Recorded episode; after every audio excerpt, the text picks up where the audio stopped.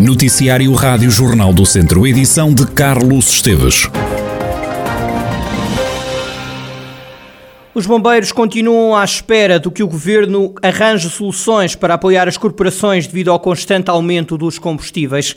O Ministério da Administração Interna já fez saber que vai transferir 1.500 euros para cada entidade detentora de corpo de bombeiros, mas as corporações entendem que esta não é a solução para o problema, até porque este valor diz respeito aos serviços feitos entre maio do ano passado e fevereiro deste ano, como explicou à Rádio Jornal do Centro Guilherme Almeida, o presidente da Federação de Bombeiros do Distrito de Viseu. Na verdade, ainda não é propriamente o apoio que, que tanto desejaríamos e nem, nem tão pouco a, a solução para o, para, para o, grave problema que estamos a enfrentar. Esses 1.500 euros uh, reportam uma situação de de uma participação de combustíveis no âmbito do dispositivo integrado de operações de socorro, ou seja, todas as ocorrências no âmbito de operações de socorro, há uma forma de apoio para os combustíveis.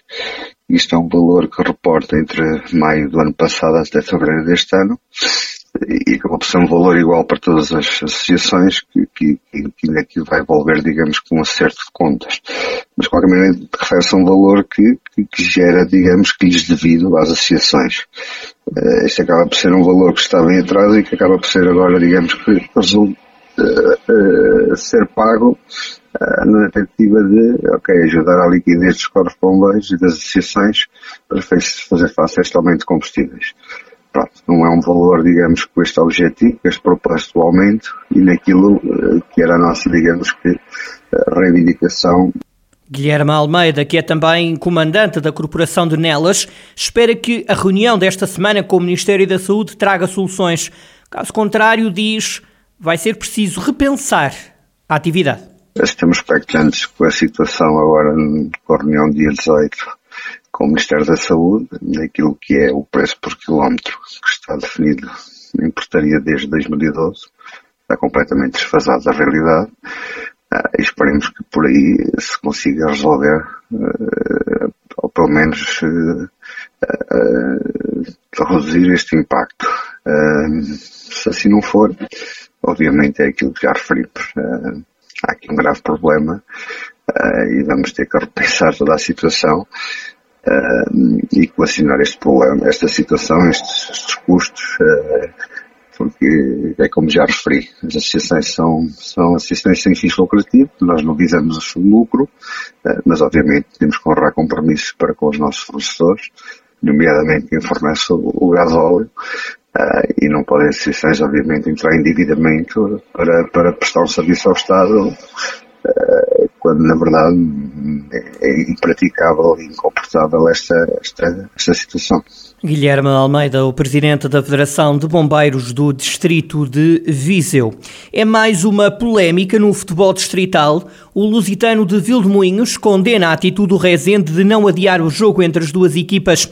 O Clube Trambelo escreve num comunicado oficial que, e passo a citar, no futebol, como na vida, não pode valer tudo. O fair play não está ao alcance de todos. Em causa, casos suspeitos de Covid-19 no plantel Trambelo. Salomão Pereira, o presidente lusitano, garante que telefonou aos dirigentes do Rezende para tentar resolver a situação.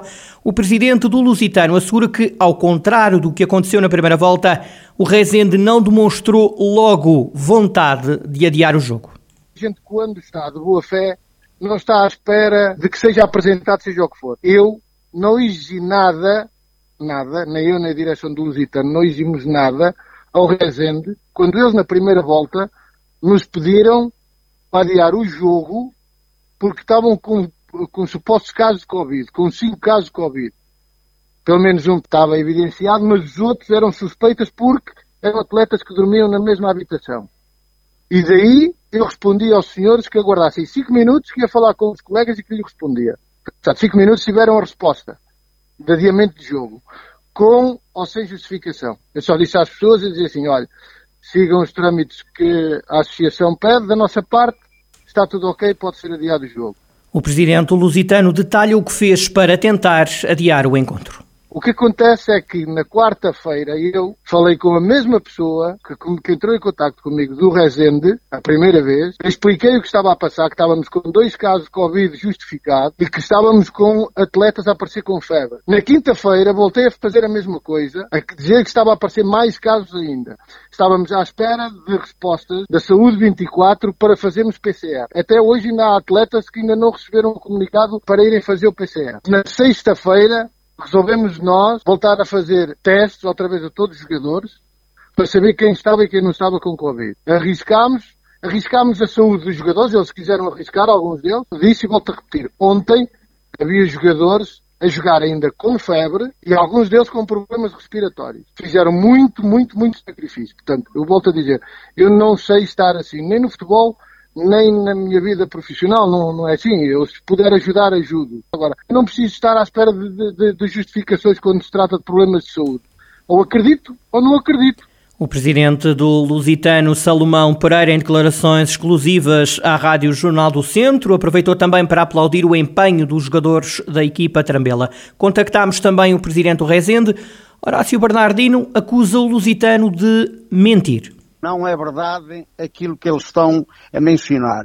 O que se passa é que na sexta-feira o Sr. Presidente liga comigo para tentarmos adiar o jogo porque tinha dois casos positivos e tinham vários jogadores com tosse e com temperatura.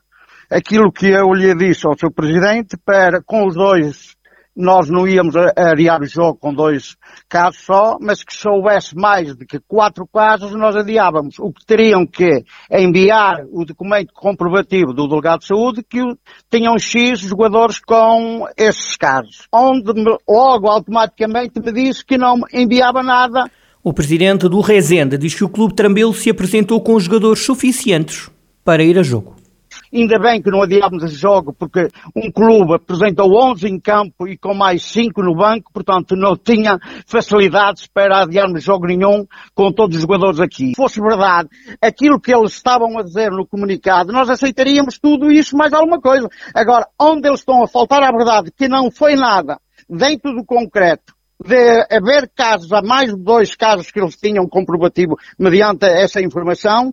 Nós estamos agora a ver, mediante os jogadores que apresentaram ontem em campo, que não era verdade aquilo que estavam a dizer e, portanto, nós da nossa parte eh, só estamos a lamentar as declarações prestadas que são falsas. Isto foi na sexta-feira que eu falei com o Sr. Presidente ao telefone. Se eles tivessem mais quatro casos, nós estávamos aqui prontos para adiar o jogo, mas teriam que nos informar eh, com o delegado de saúde que quantos casos tinham.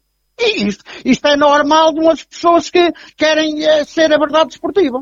Horácio Bernardino, presidente do Rezende, em campo deu empate. O Lusitano foi ao norte do distrito empatar a dois golos e acabaram ambos os clubes a empatar-se na luta pelo título distrital, isto porque o Mortágua ganhou e reforçou a liderança da fase de campeão da Associação de Futebol de Viseu. É mais uma polémica a acrescentar a tantas outras no futebol distrital.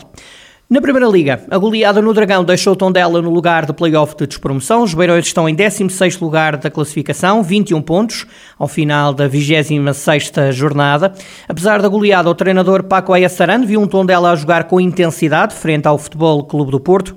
O técnico elogiou o comportamento da equipa beirã e numa referência à luta pela manutenção, Paco diz estar convicto de que o Tondela vai conseguir garantir mais um ano a presença na Primeira Liga. Creo que el equipo hoy compitió hasta que las circunstancias no se pusieron muy en contra, ¿no? E incluso en esos momentos, pues trató de, pero no pudo, ¿eh? pero sí compitió. Y lógicamente, eh, las opciones que tenga Tondela o no tenga, como el resto de equipos, dependen fundamentalmente de nos. Una tarefa, una circunstancia puede ser desde muy difícil a difícil, a posible, a muy fácil o fácil. Depende de qué, depende de lo que tú hagas.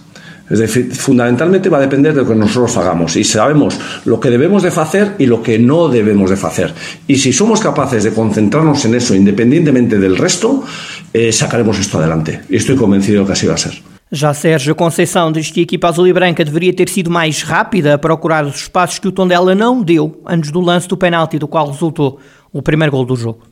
Na divisão tive a oportunidade de dizer que as equipas normalmente que hum, precisam de pontos e estão em situações difíceis, que vêm, que se organizam bem, que, que dificultam muito aquilo que é, que é a vida aos adversários e isso verificou-se hoje na primeira parte. O tom dela, hum, em termos de estrutura, naquilo que nós pensávamos no 5-3-2, com, com praticamente oito jogadores no corredor central, três centrais, três médios, dois avançados, quando basculavam, basculavam de uma forma forte, rápida dificultavam aquilo que era a nossa ação por fora, eh, por dentro também com muita gente. Não fomos inteligentes em descobrir o espaço que eu acho que devíamos ter feito, como foi o exemplo do penalti, ou seja, a preparação eh, e a bola que entrou no Wendel foi aquilo que foi trabalhado, foi aquilo que foi pedido aos jogadores, uma circulação à largura de uma forma rápida.